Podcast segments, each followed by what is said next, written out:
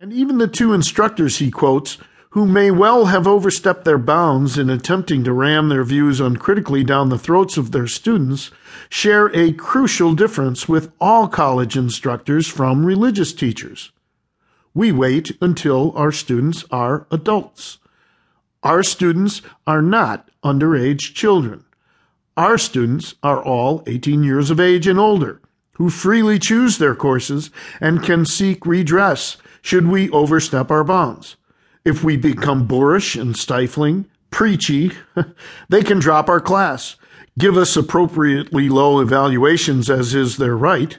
They can tell their friends to avoid our sections, and nowadays, with the ubiquity of internet use, really rip us a new one on Rate My Professor. They are not children who have no option to drop Sunday school, catechism, Bible study, leave the madrasa or monastery, or dare walk out on a Sunday sermon in front of pastor, family, and community. Imagine if religious students did semi annual evaluations of their preachers and had access to Rate My Minister.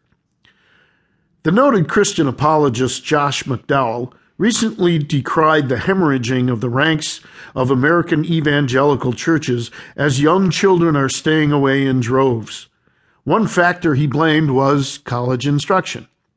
But consider that any professor has but one or two semesters to influence an adult student's, not a child's nor an adolescent's, perspectives in a free open forum while religious instructors have a decade or more of exclusive preaching to a captive audience of underage children who are not allowed to question, lest they incur the disdain of their parents, preachers, family, and community. Consider also that youth ministers are charged with recruiting new converts from the emotionally vulnerable and cognitively immature early adolescent. Who really wields immense power? The real power is in the information, and it's free.